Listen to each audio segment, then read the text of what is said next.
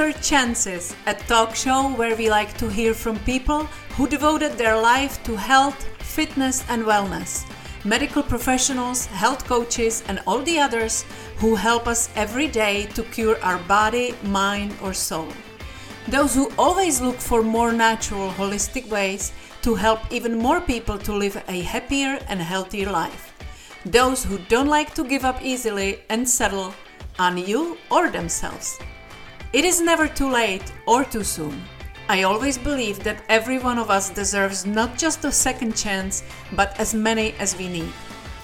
I'm Vera, your host. Who better than a master of reinvention with an accent to guide you through it, right? Just like they say, you are not a tree, so move. And God knows I have done just that in my own life many, many times. If you are not completely happy with the direction your life is going, this show may help you get the courage to change what is needed, find a new path, and take charge. So come on over, pour yourself a glass of wine, and spend some time with us. Let's laugh and cry together and get inspired by people just like you and me who overcame their own doubts and took a leap of faith to reinvent their life on their own terms. I hope and pray that we help you on that journey. And if you feel so compelled and inspired, please let us know. Don't be shy. Who knows, you may just be our next featured guest with another inspiring success story. So here we go.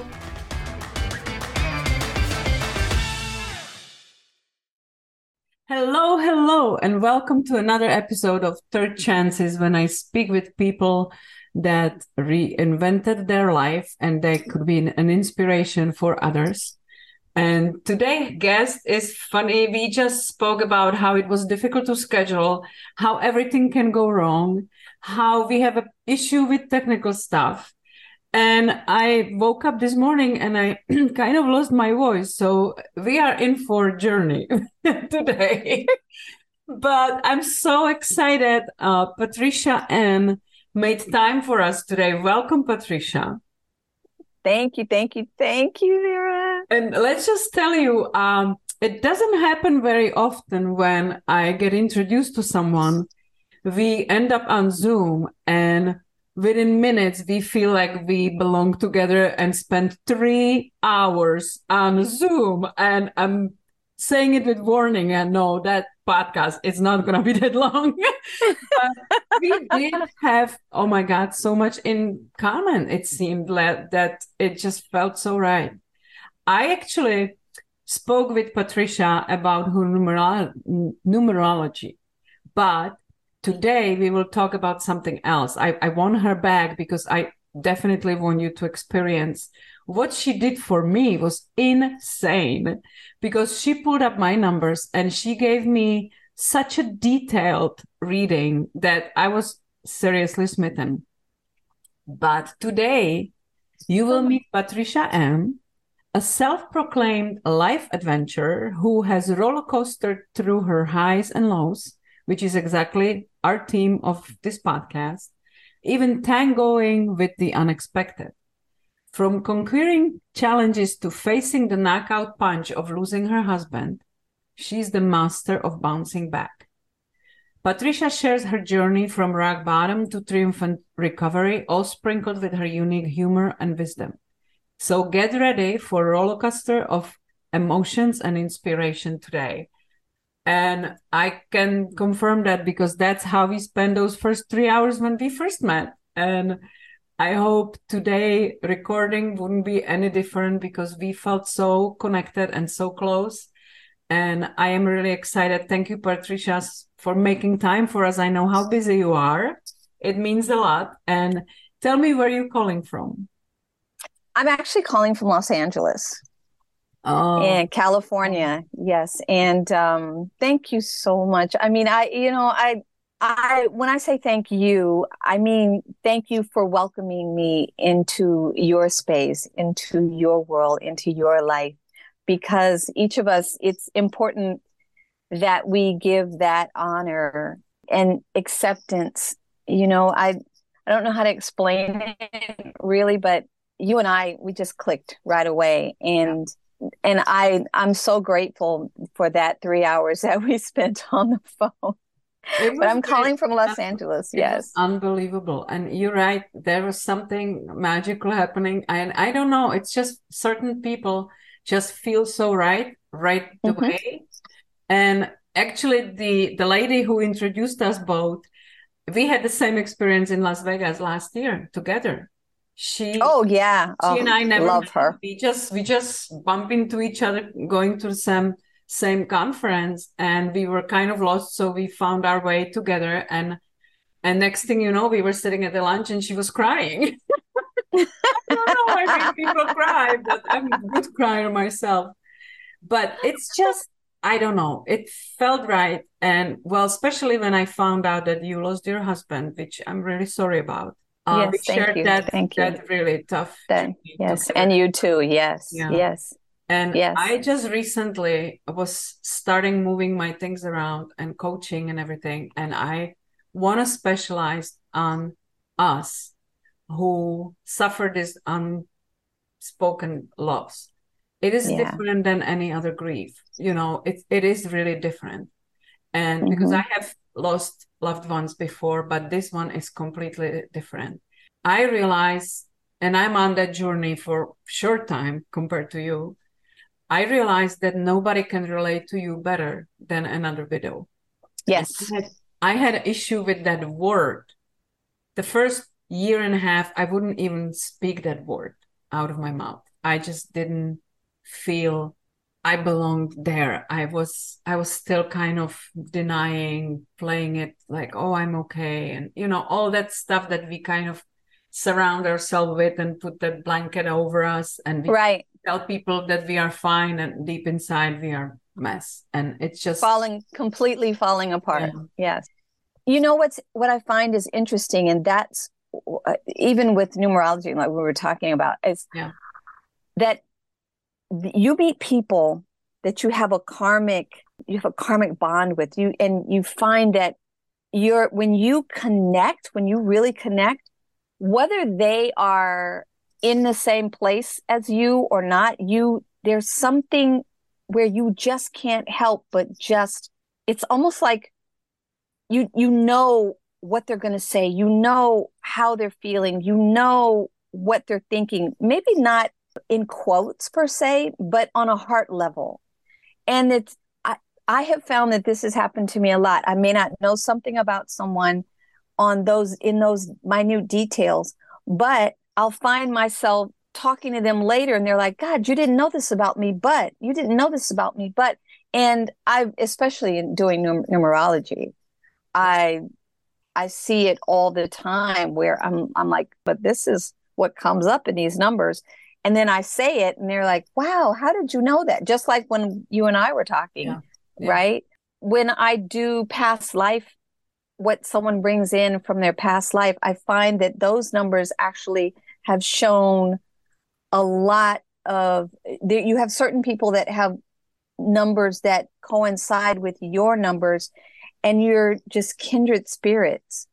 And and having that kindred spirit it's like like you and I like we I feel like we're like it's like soul sisters somewhere. It's yeah. weird to explain but yeah. It is It but, is amazing. There are some magic connections around us and not only we meet those people but we meet them at the right time. Yes. Everyone. Yeah. you always meet people. Yeah. There is always something to gain from meeting someone whether it's to know to avoid that type of personality and what it looks like when it's going to sh- when it shows up again later or to know what you like and what you don't like, to know what works for you and what doesn't work for you. This is like a playground here.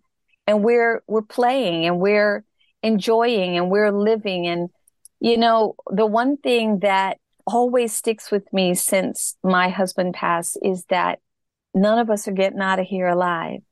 Yeah. And it's very important to enjoy the moments.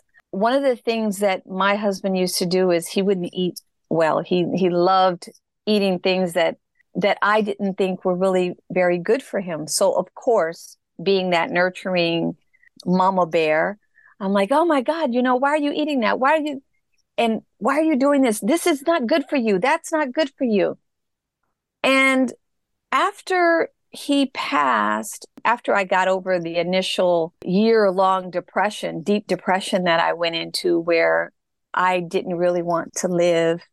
And I would wake up and say, okay, God, you know, this is just a cruel joke. Why do you keep waking me up? Why do you keep waking me up to what? What am I waking up to? Even in, in going to sleep and trying to get sleep, some days I was just completely exhausted. So I couldn't even, it wasn't about, oh, I can't sleep. It was, I was too, I was, I had cried or thought or had to keep moving along so much with so many things and so many people that had turned their backs on me that that depression just went so deep that I don't know how I got on this part of it, but oh, what my my point was that when I looked around after coming out of all of that, the trauma, the drama, you know, seeing him pass away in front of me, just all of that that was in my brain and my heart and in my very cells. I looked and I said, you know what? I'm really glad that he ate the stuff he wanted to eat.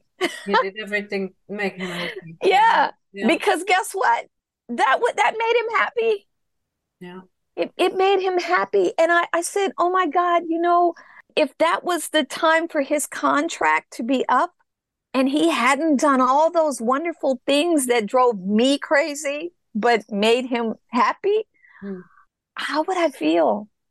So at this point, in my life, people that are around me, because I, I eat pretty well.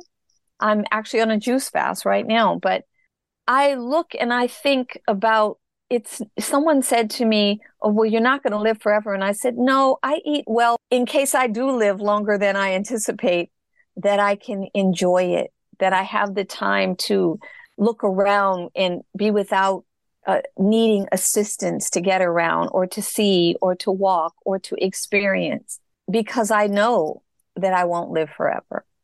Yeah. Not in this body, but who I am and who I consider myself to truly be is not this body, but I'm taking care of it, you know, and I, I'm, I'm so glad that we had a, we had a thing where I said, okay, when you're at home, you're eating like this. But if we go out to eat, I will never tell you, don't eat that. Stop eating that. Just, you just enjoy. So of course he took me out to eat a whole lot. yeah. Um, unless I was cooking something at home that he really wanted. But he knew he would be able to sit and have as many coffees as he wanted while he was eating, even at dinner, with as much cream and sugar and meal could he could have his mac and cheese he could have all kinds of stuff that I said, you know, no, when you're at home, you're going to eat healthy. So I'm very glad that we had that together. So. You started almost at the end, and I'm yes, I'm really curious to know who is the young Patricia who what kind of dreams she had, what kind of aspirations she had, and how your life turned. Let's well, when I was okay, let's go back being that I had uh, both, my, um, you know, parents from different ethnic backgrounds, and uh, being at, I was at an all-white school when I was very young. It was okay. So I know you're going to edit this, so I'm just going to talk, and you can just edit. Why would I edit it? Okay. You said different backgrounds. Tell me what, what um, different ethnic backgrounds do you have in the family? Okay, my my father is um Austrian, German, Irish, and my mother is and and my father. I just recently realized that my grandmother on my father's side was because my grandfather was from Austria, and my grandmother actually lived on a an indigenous reservation here reservation here in America, and my mother is of um, she's black and Native American, and that's pretty much it there. mm-hmm. But so it's just kind of a mosh posh of a bunch of different ethnicities. But I I more so identify because I was raised with my mom. I identify more so with my my African American culture and Native American, the indigenous, not native, but the indigenous American, because that's why I grew up, how I grew up. I grew up knowing how to make my own herbal things and um, herbal concoctions if I got sick. If, you know, we, we did a lot of growing of our own vegetables and fruits and things like that in my, in our front yard and backyard. And it's funny because I didn't like it when I was a kid, but my mother always said every day it was like, you got to have something green to eat. I don't care. You're going to eat something green. And, you know, um, my other friends were eating other things. And my mother said, well, guess what? You don't live there. You live here. So this is what you're eating. So, but going back to growing up, I, I, I went to the school I went to in elementary was predominantly Caucasian and when they saw my mother one time at six years old, when they saw my mother come up to the school, and they and I was in daycare, and they saw my godmother who came up to bring me my little Sony radio because at the time that was a transistor radio was a really big thing to have. So it was for my birthday, and my godmother was Indigenous American. She was like really, really, really. She had beautiful, beautiful black black, black skin, and it was just not a flaw on it. And this hair, like my grandmother, that was down her back. She was just this beautiful, beautiful woman. And so they came up to bring this to me and this um a birthday present. And the kids at school saw her and they decided that they said, Oh, you're black. So they decided they didn't want to play with me right? They didn't want to be friends with me. And um, there was one girl, her name was Lisa Huff. I'll never forget her. And she looked like Skipper. You know, Barbie had a little sister named Skipper, and she had like freckles all over her face. She looked like Skipper. And she sat down and she talked to me one day after because I was crying because I was just, I felt alone. And my, she told me, she said, you know what? I know a lot of other kids don't want to be around you and play with you, but but I do, and I'm going to be your forever. And I mean, and we cried. And here's this little girl who looked nothing like me, who wanted to be my friend, who wanted, who insisted that she was my friend. She liked me anyway, and we were going to sit and we were going to find things funny and laugh. And from that point on, it was, it did something for me. So every time there was a kid that came to our school that was from somewhere else that didn't look like anyone else at the school. I became like the international welcoming committee. so I had Penny, who was from the Philippines, who was from Japan. I had, so these are different times, right? And I would go and they'd sit and I'd see them by themselves and I'd go over and sit and talk to them. I'd go, okay, so guess what? I'm going to be your friend. So I know that other people don't want to play with you here. And that's just because they don't know you. So I'm going to be your friend. So you can tell me all your secrets and we'll just laugh and joke. So, and as a result, I started to really learn more about just accepting people for who they are, what they bring into my life. And I had two choices. Either I could try to be like the people that didn't like me, or I could do as my mother said you were issued this suit, wear it and wear it proudly. That's right. This is who you are. This is the uniform that you are in, and you don't let anyone shame you for that uniform. So, as a result of all of that, I have been able to stand up and probably at times I got in trouble for standing up, but I still stood up. I, I held up a whole May Day parade at my school because, uh, I mean, not the May Day parade, but we used to do a thing um, on May on May Day where everyone had to get around a tetherball pole and we go around and have to do this dance where we intertwine things. And I think I was probably about seven or eight at the time. It didn't make sense to me, and none of the teachers could explain it to me. So I said I wasn't going to do it. And they said, you know, yes, but Patricia, if you don't do this, this is going to be a problem. I mean, you're going to hold up the whole school. And I said, well, it doesn't make sense to me. and no one can explain it to me. And my mother always told me to ask questions and get answers. So I think that has a lot to do with me and researching things. But so I was, I, I kind of had a mind of my own. well, I love uh, that your mom instilled that pride in you because that's that's actually where we differ. Because my own mom was putting me down. Mm. I grew mm. up under communism, and you oh. say certain things because then people will get in trouble. So right. I could I kept hearing the opposite. It was like, put your head down, don't stick out, shut up, don't you dare say anything that you hear at home, at school, and don't try to stick up.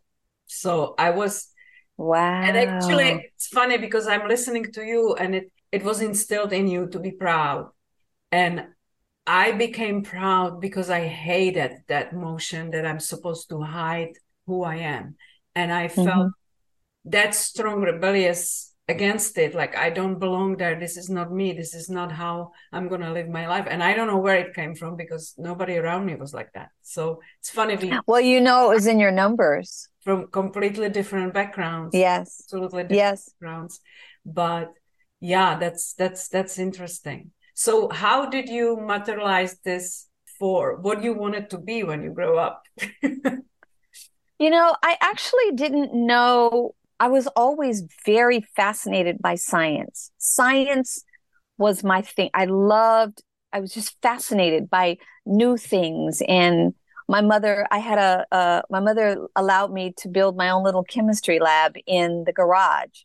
And it was small. Uh, I didn't have a Bunsen burner or anything, but I was fascinated with building things and creating things and writing. And that's what took me into writing my own book, which I won't say the name of it just yet because it'll be it'll be out next year. But that took me into that, just looking at how fascinating people were or, or are and how different and alike we are. We you know, one thing I learned, you know, I, I did some death doula work and one thing I learned is that we really all want the same things, you know?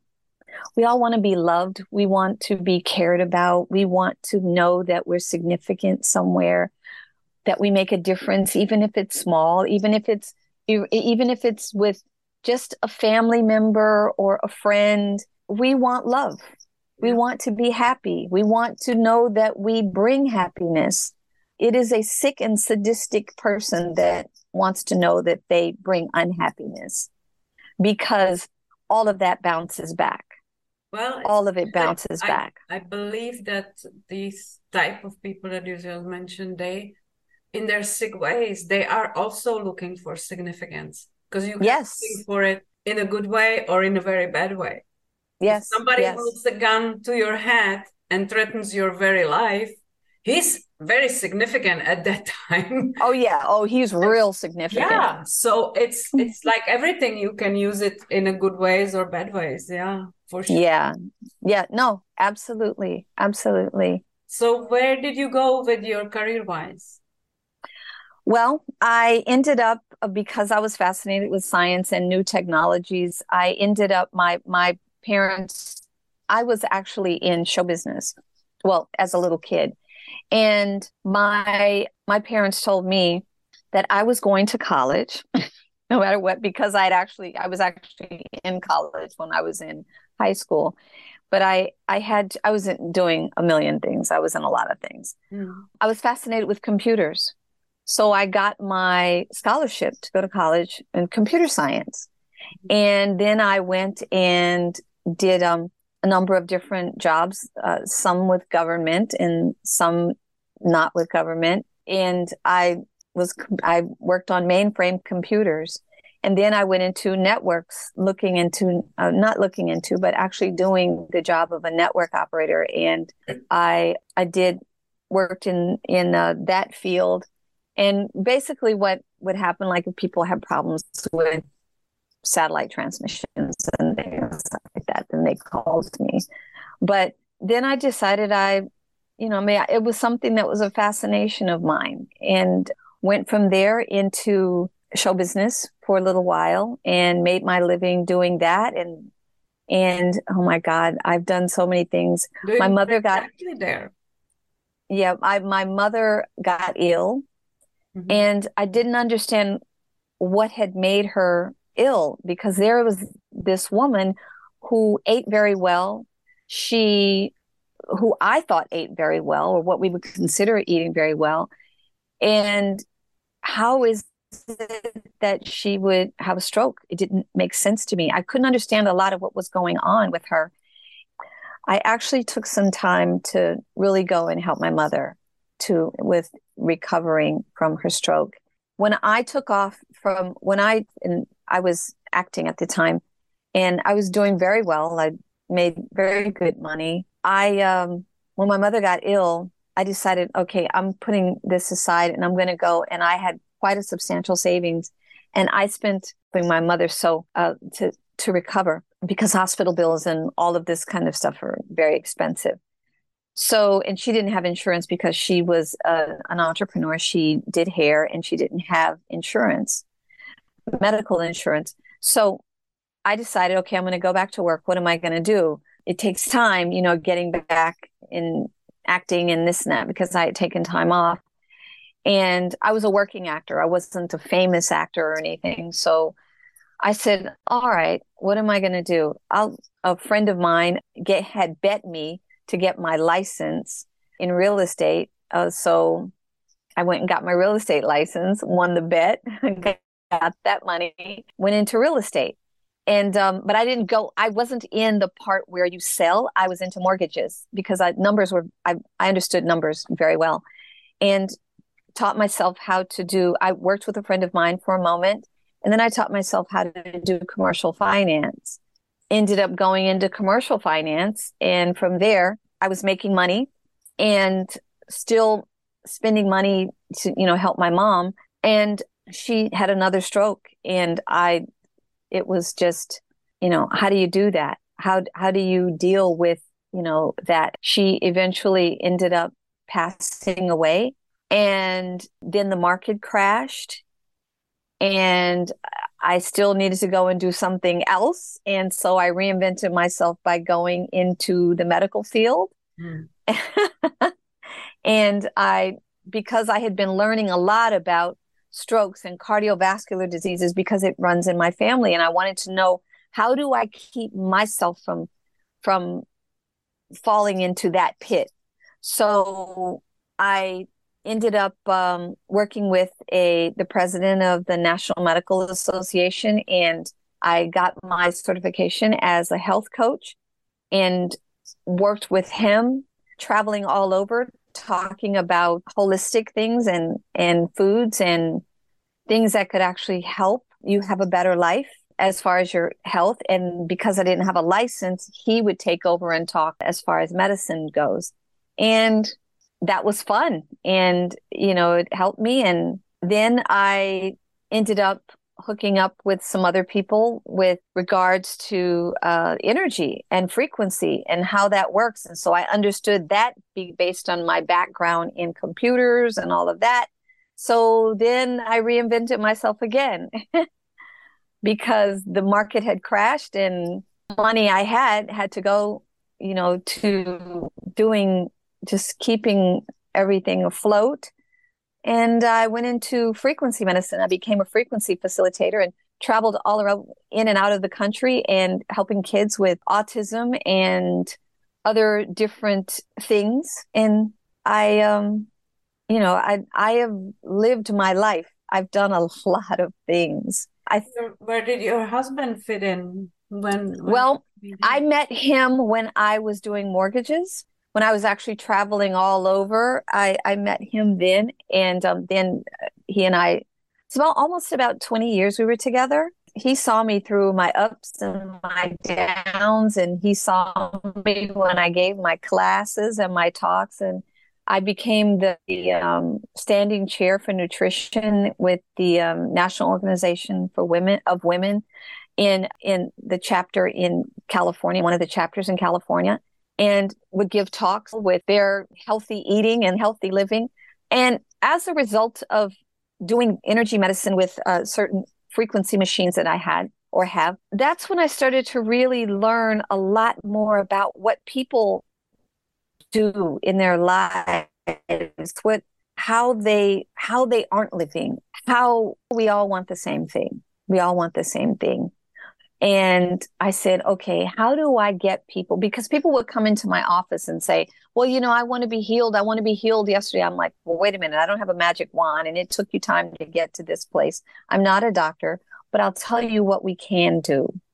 Let's look at what's happening in your auric field. Let's look at what frequencies you're feeding yourself. What, how are you feeding yourself with uh, in your mind? How are you feeding yourself with with your not just your food, but what are you thinking about? Who are you around? What relationships are you having? You know, what's good for you? What's not good for you? So it, I did a lot of that. And I said, you know what?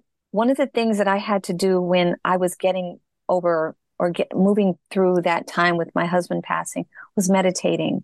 And I found that numerology in looking at my numbers actually helped me to understand a lot more about myself, where I had been, and how to live actually in my on my path that I came here to live. So that's what brought me to where I am, which is something that I know I will do for the rest of my life. It actually also allowed me to look at my husband's life and his path and the path that he had and I said, wow, he, when I look back at the years and the, where his numbers were at that time, I'm like, wow, he was actually living his path. I look at my life, you know, I've done this, I've done that. People have told me, oh, stick to one thing and just do that. My, that's not my life. My life is what I've lived. That means I was in balance with my numbers. Now, had I known that certain numbers were going to come up at those really hard times, then I would have looked at them differently and taken those challenges on differently to weather through that. But I didn't. But now I know. So I can look and see, okay, there's these numbers that are coming up when I'm, I look at my destiny rows and I go, okay, so those are the numbers that are going to play out during that time. So those challenges I can actually address knowing what period I'm actually in. If I'm in a learning period, then I will take that learning instead of it being like, oh my God, this is such a tragic journey and blah, blah, blah, you know? I want to leave details of this path for our other podcast because I have so many questions about numerology and I would like to go deeper and ask okay you know what these what numbers you're talking about for somebody who never heard of it but let's leave it for another time. Okay and that I, you can actually put we can talk about that later. Yeah that, yeah, that's I would totally love fine. to have a, I would love to have a separate episode just on that for sure because it's it was so rich and it was I have met someone and it's funny you said you were in show business. I have met a very famous Czech actress that we were friends with and we were going to a tour uh, to Germany, and on a bus, she was giving, she was doing my and my husband's numbers if we match and all that stuff. So she was into that too. It's it's just you went so deep though that it just there's no comparison. But if I if if you don't mind to to you know to kind of recall, take me back honey take me back to, and take me what, back to where you want me to be so you have 20 years with your husband Yes. I'm assuming mostly happy. yes, yes. He was Fulfilled. he was probably one of the most incredible I would say he's one of the most incredible human beings that to this day I can say I've ever met. Hmm. Wow. Just caring, not just about me, but the way he loved me was so perfect for me. It wasn't until, like, again, I did numbers that I saw we actually had karmic paths, the same karmic path. Hmm. But I just um, amazing the way he loved me, the way he showed me that love should be. As a result, it's been a number of years now, but I won't allow anyone to come into my life and give me less than what I had with him. I did have to get over looking at someone being and comparing them mm, right? Comparing him to someone else. That was a that was a thing. Like you know, well, he wouldn't have done this, or he wouldn't have done that, or you know, oh no, you're canceled out because I I haven't really dated, yeah. you know, since. But when it happened, tell me what was the hardest immediately after? What was the hardest after the initial shock? What was the hardest for you to keep going? Waking up was difficult. Walking through the day knowing that I couldn't call him, that I wouldn't hear his voice. I had to rely a lot on some things that some people would call woo woo, but were very real to me. I would see signs of things to let me know, hey, Patricia, I'm still here. I'm still here, baby.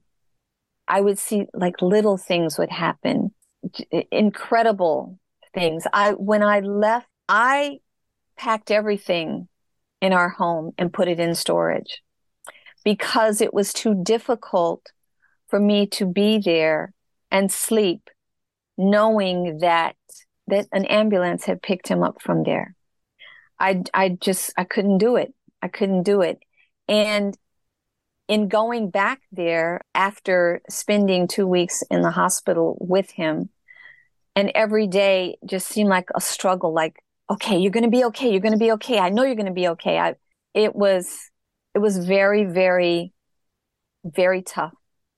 And sitting sleeping on the floor and all of that in the hospital room at night and just after it was over i went back to our home i looked at the room and i fainted i found myself i got up off the floor and i looked around and i could actually hear his voice and he said it's going to be okay and all i could say was you know how am i going to go on without you I, I I, I don't even know what to do.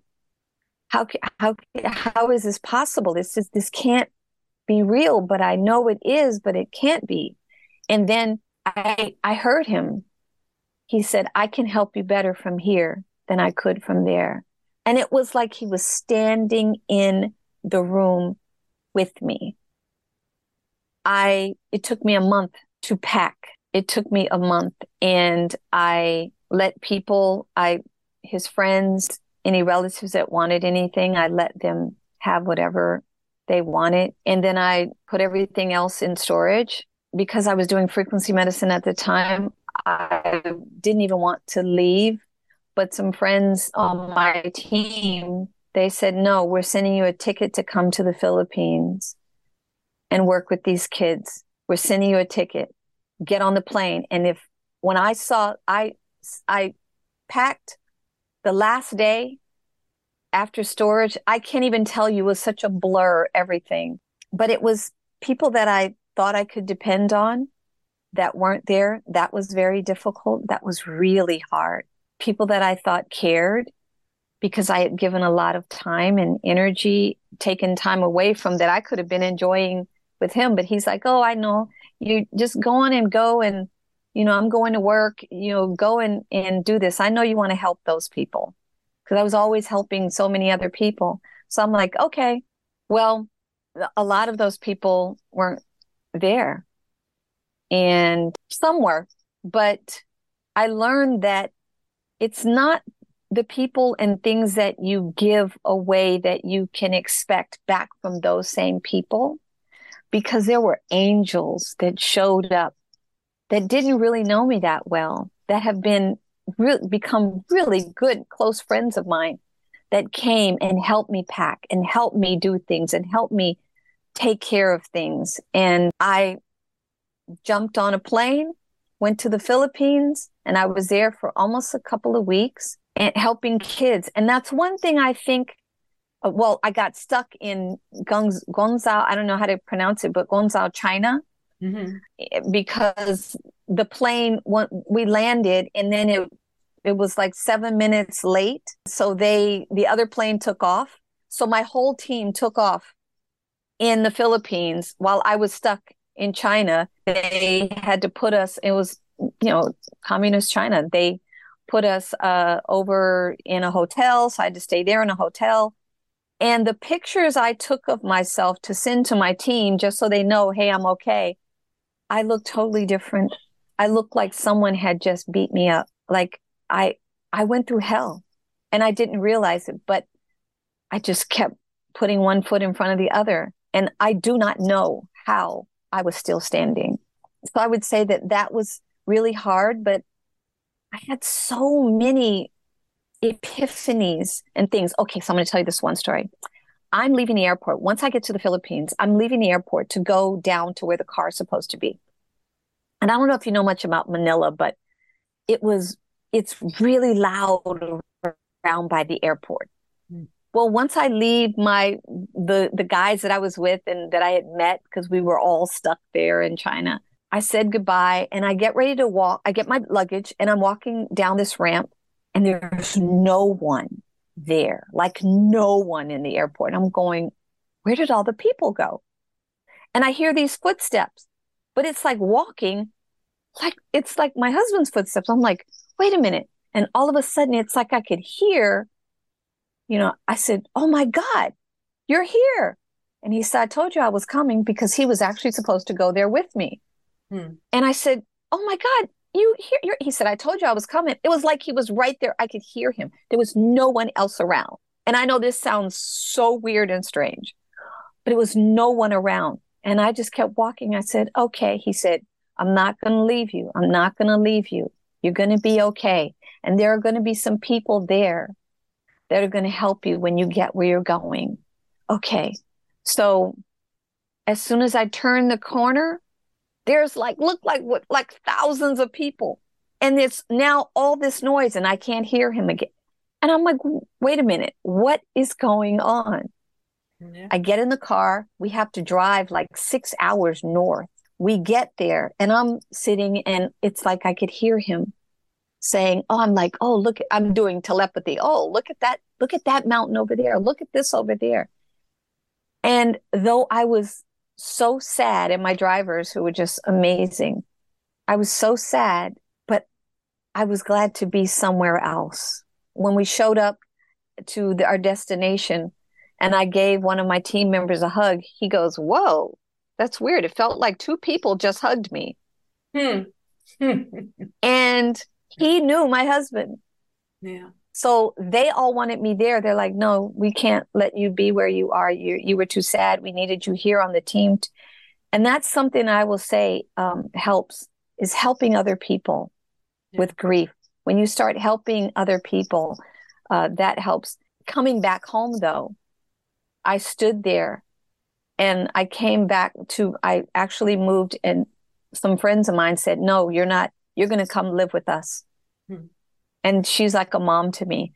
Uh, her and her husband are like like a mother and father to me because both of my parents are deceased. So I went there and I stayed with them for the first year. Every day I woke up, I used to beg God, please.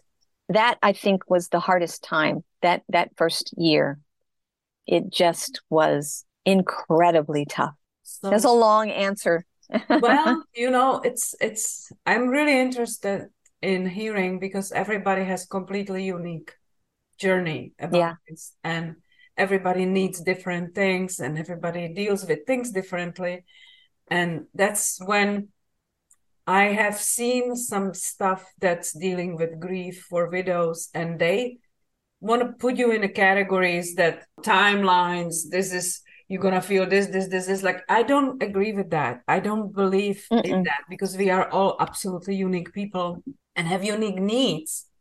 How to deal with our own grief. Obviously not every relationship is the same so you don't deal with the loss of your loved ones the same way. If the relationship right. wasn't perfect or you know uplifting or you know it's like it's it's completely different. That's i i always hated boxes. Yes. I don't, I don't want to be put in one and we are both i think that's where we are on the same page that we we just like like screw the boxes. We kick the boxes to the curve like we yeah. our own. Or or light them on fire. Yeah. and it's it's it's been it's been a journey for me as well but you have been on it mm, longer so tell the audience how long it has been right now.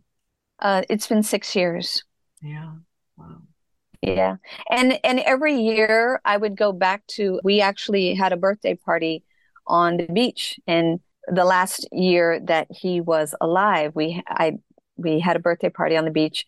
And uh, it was just a very intimate birthday party. And he said to me this is the best birthday party i have ever had we had food we sat on the beach we danced on the beach and it wasn't a significantly like you know at 50 60 you know 40 it wasn't you know where people have birthday parties at you know, at, a, at a decade, when you get older, it's just, let's just get to the decade.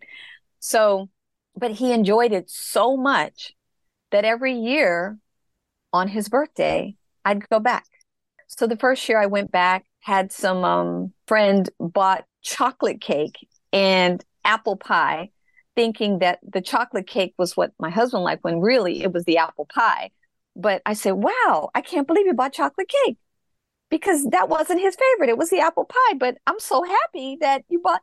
And I, so I took that as, okay, this is a sign, right? For me, I sat there at until, until my hair frizzed up and it was midnight and I left the beach, sat out there and cried the first year, went back again the second year with another friend, third year, went every year until last year. La- well, no. Okay. So the year be- the year prior, I actually didn't go sit out on the beach. I just went to the beach and sat in the car and just looked out, watched the sunset, talked, you know, to him and my mom and dad, and just, you know, said, talked about how grateful I was. And then to have had that in my life, uh, them in my life. And then the following year, uh, which was last year, I drove out towards the beach and just drove along the coast. And I said, well, you know, I had to work today and I didn't make it out all the way to the beach early enough. So I hope it's okay. And it was like, I felt this feeling in my heart like, yeah, it's okay. It's okay. And so this year, year six was the first time that I didn't feel like I had to be at the beach. I work and I enjoyed my day with a couple of friends who knew him very well, and we celebrated his birthday in a different place. It was finally my, I realized I was past my depression. Mm-hmm. And other people could say it's a timeline, but I don't know what that timeline is. I took my time. Some people, you know, don't get rid of the things that are at the house. I will admit I do have a pair of shoes of his still I kept them, but they have a different meaning for me now. They have a meaning of not like this attachment. It's meaning of, wow, that was a good time in my life. That was, that was good. And I can finally look at pictures of him and not go cry and go into s- complete sadness. I, because I can now look at it and say, wow, you lived your contract your way and you let me enjoy it with you. How good was that? And you stayed with me energetically until I could get past as long as that. Yeah. Yes. So for that, I am beyond grateful, beyond grateful. I don't know about timelines.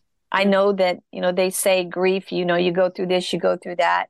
Yes, I can definitely say that as I've gotten past things, I can look and see just how not perfect of a person he was. Um, right. And I could say, wow, you know, I remember you used to do this. And I used to get so mad, like, why did you do that? But I laugh now and I go, wow, I'm just grateful. He's just an incredible. I don't know what I did to deserve someone that great. You know, um, it was hard to have someone that great taken so young, but it is what it is. And I'm here to move on in my life because I'm still I'm still alive. And when I realized that God wasn't gonna get me off the hook by letting me go to sleep and not waking up. I said, okay, so then what am I supposed to do? What, what do you want me to do? I'm still here. You keep waking me up. What am I going to do? So, what is it that you found your purpose in? Um, helping other people, helping other people to find their happiness based on who they are. And that's one of the reasons I do numerology is helping someone find out who they are. What is your path? Where are you going? Where do you want to go? How does that fit? Helping people get to happy. Because that's what I had to do. I had to figure out how to get to happy. How do I take the edge off of every day? Because that's where my mindset was. It took me down a road to attract things into my life that would show me ways that I could get to happy because I was so sad. I realized that no amount of, oh, it's going to take time or you'll be okay. And, you know, you got to start living. You, you got to get over it. And it's like, wow, I learned to not say all the things that a lot of people say. That's for sure.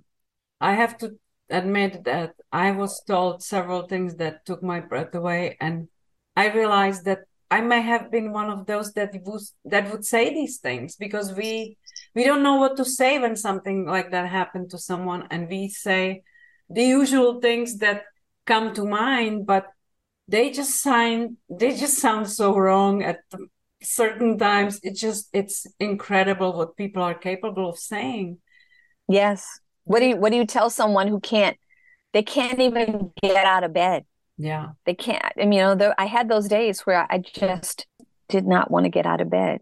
But because I was living at someone else's home and because of my upbringing, I felt an obligation to at least go in and say, Good morning. How are you? Thank you for, and, and be appreciative. So that I, I think God put me in a place that made me put one foot in front of the other.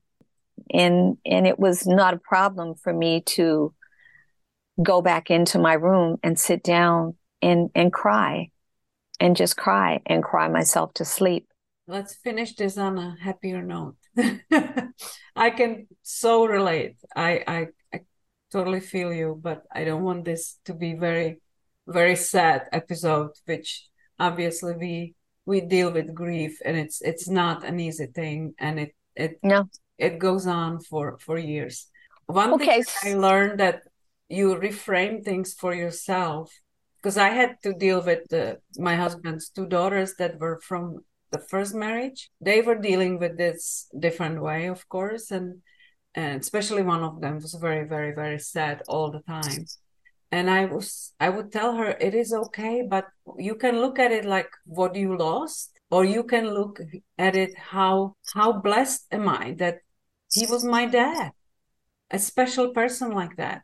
Just like you said before like you started to be grateful for obviously nobody's perfect. We are none of us is perfect but we may have found a partner that was pretty much very close to it Yes, and, yes, indeed. it's that much harder to lose that person because you share every that person knows you better than you know yourself. And and you don't have it with anybody else. That's what i think it's the most difficult thing to lose.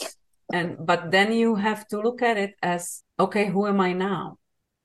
Who, yes. after so many years of being my identity was in this relationship. Every plan everything that we were planning was two of us. It wasn't about me only. Absolutely. That's how it's destructive because it's just suddenly it's just everything is upside down and you have to relearn to kind of look at yourself and who am I now and what do I want and where do I go from here?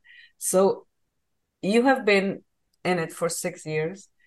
So tell me or tell us all that we are still going through it. What was what it what it what would be one tip that you would help people to to gain that the perspective to gain that strength to find yourself and, and really like reinvent yourself once again many times my podcast is called third chances we we are way yes. free but it's it's necessary Tony Robbins say everything in nature either grows or dies. There's yes. such a thing as stagnation. So where you want to go, you're either gonna live in the past and you you're gonna be sad for the rest of your life. Absolutely. You will find a new new path for you that will make you happy because we all deserve happiness. And once we lose someone, I think it's so much more urgent to realize how valuable the time is because oh, it can God, be taken yes. away from you. What- well, I'm going to tell you some things that I did. One, I love what you said about living in the past because I had to come to the realization that that is the past and there is absolutely nothing, no matter what I do, even if I were to go to sleep and not wake up again, it would not change the past. It would not change that this actually happened. Yeah. My whole thing was I said, okay, so here I am. I was laying in bed and I'm looking up the ceiling fan and I said, all right, so you're here. No matter what you do, Patricia, you cannot change the past. It does not matter. You can do monkey flips off the doorknob, throw magic potions in the air, whatever no matter what you do, it will not do one thing. It will not change the past. So where are you now? What are you going to do? And I had to give myself a talk. Like, what are you going to do? I said, okay, I'm going to really get into, I've got to take the edge off of the day. I, I need to be able to keep myself calm. So I learned about Wim Hof, Wim Hof, the breathing technique he has. Oh my God. God bless Wim. I love Wim Hof. I, I, I don't know him personally, but I, I love his work.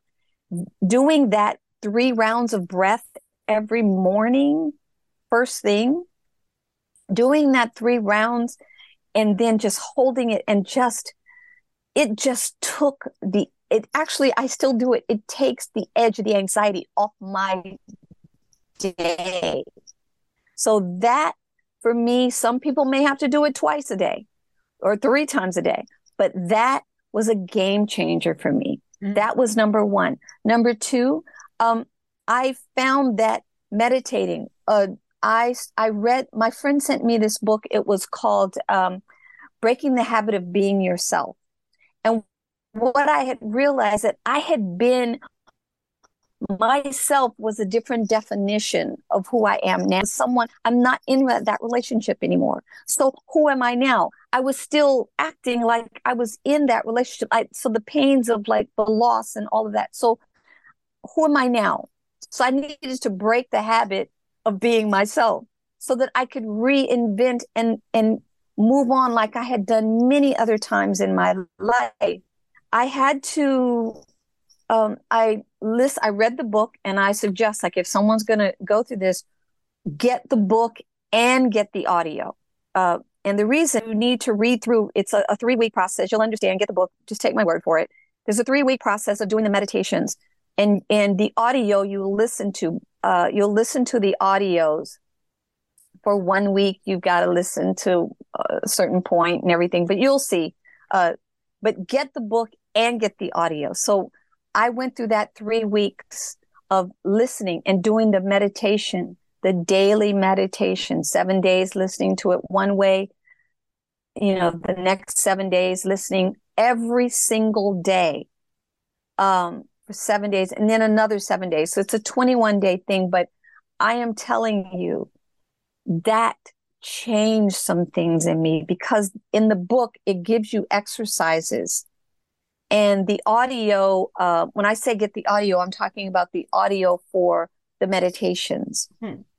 Um, Could you so repeat the name of the book for, for, It's called Breaking the Habit of Being Yourself by Joe Dispenza. You can actually go to Joe Dispenza, or I think it's Dr. Joe Dispenza. Yes, yeah. Dot com. And you can go there. You get the book and get the me- when you get to the end of the book, um, the meditations are written out, but there are exercises in there in the back of the book that you have to then listen to the meditation. That um, getting sleep, sleep was is huge because uh, some people want to eat, some people don't want to eat when they go through trauma, depression, loss, things like that. So sleep I found actually helped to balance that. Where if I didn't get enough sleep, I would have munchies. I'd want to do something to satisfy myself. If I got good sleep, it was it made all the difference in the world. Uh, is one of the other things.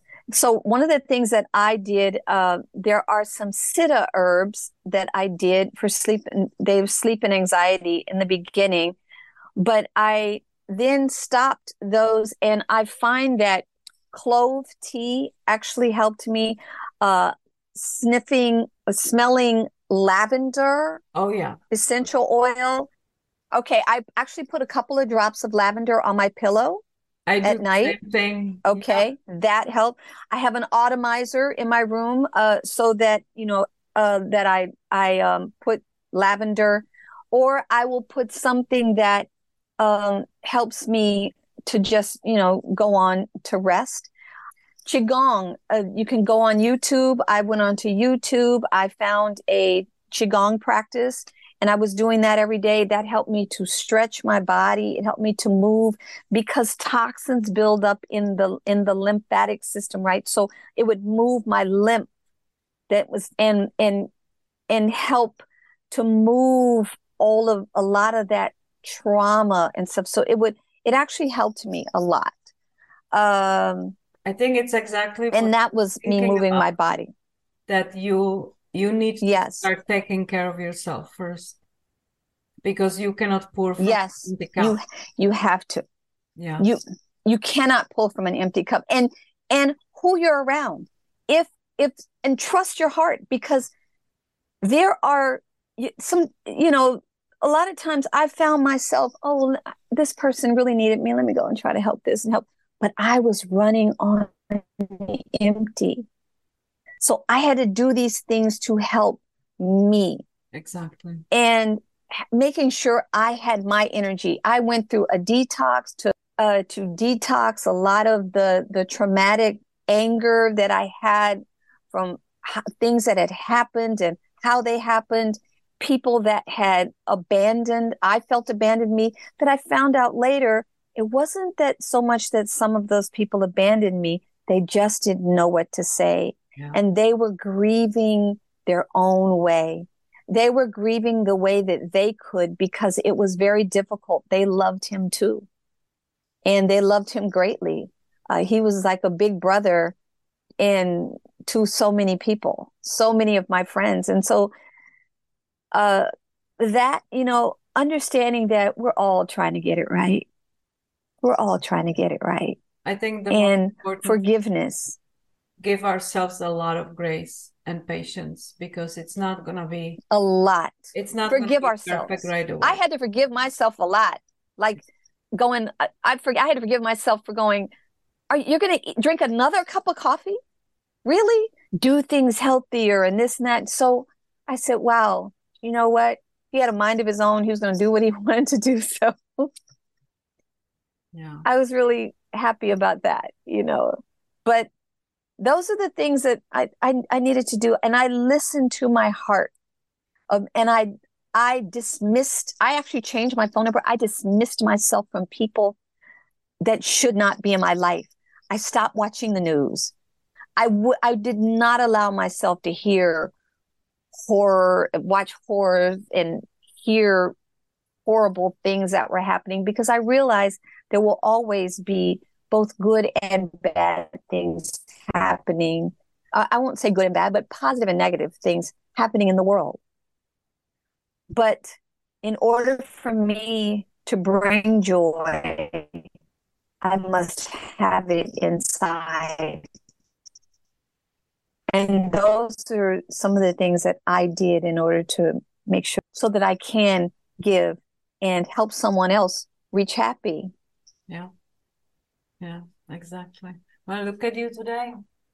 It is, it is, it's a crazy when you think of it that I, I was thinking like, thank God I discovered personal development before this all happened because it yes. probably helped me deal with it a little better.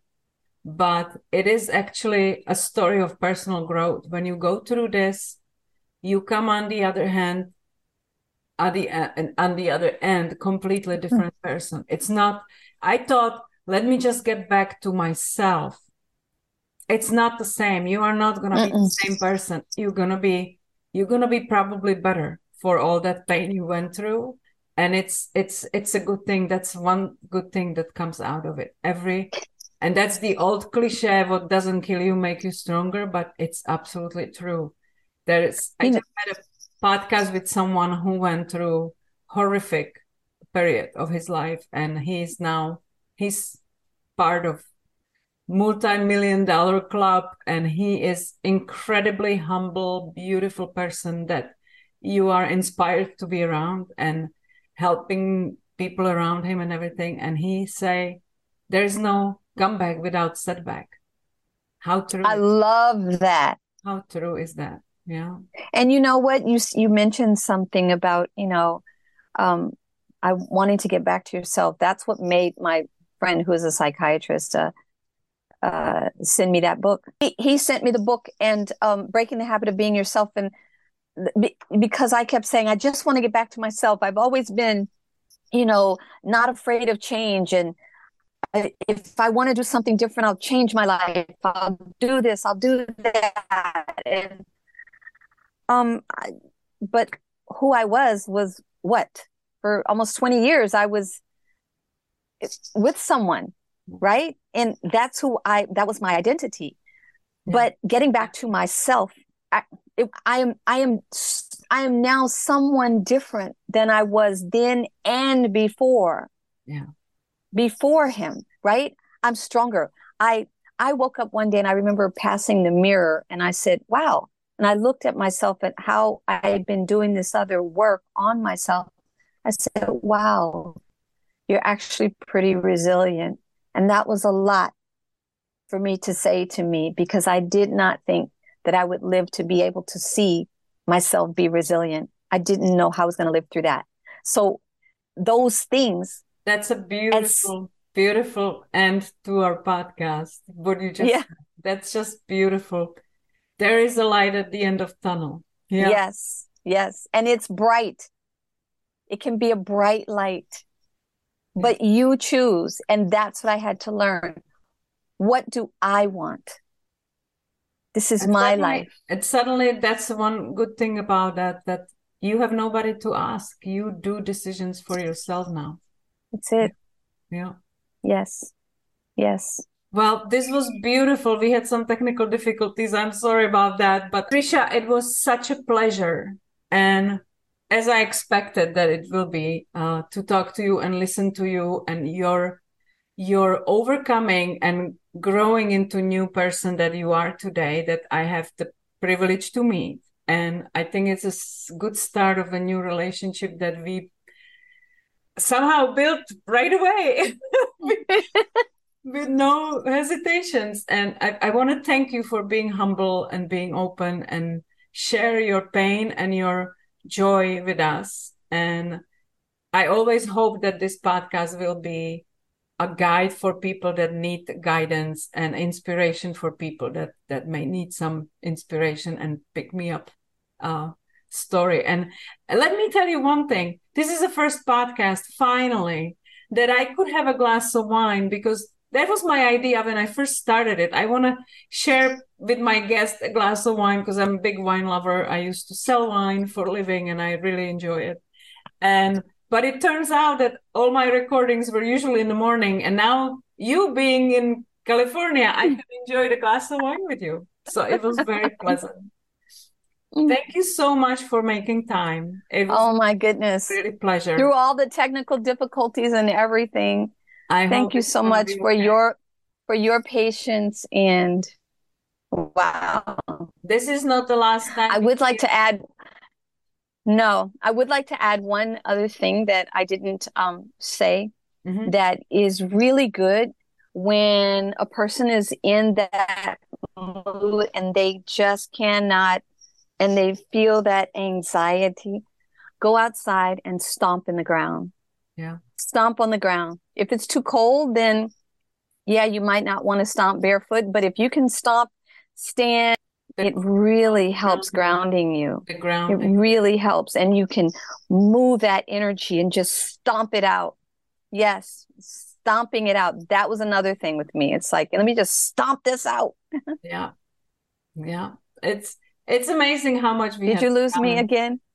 Yeah. No, no, no. It's uh it's all we learn about taking care of ourselves that helped us to go through this. And if I can help another person and together with you oh. we ah. can we can help another person lift up and and go through this with little less struggling it would be my honor to because I think oh God, I would happens, love to be a part of what you're doing with, I with think it happens widows. For a reason. All these things happen for a reason. And you know all of them. You have spent so much time with me on the numerology and I was totally stunned.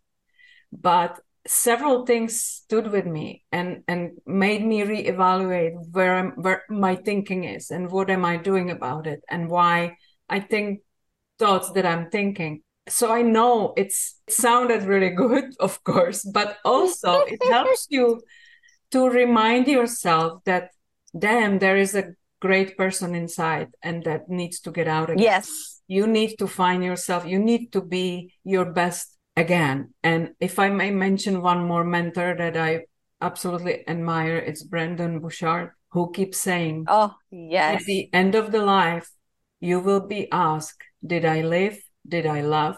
And did I make a difference? And I don't want to waste another day not following these principles for my own life. So I hope you are with me on the board and I I just want to roll this train and help everybody that is open to grow and and make something better out of it. Yes. I'm with you. I'm with you sister. I'm with you. Patricia, thank you so much. Love you. Thank you. Thank you. Thank love you, you.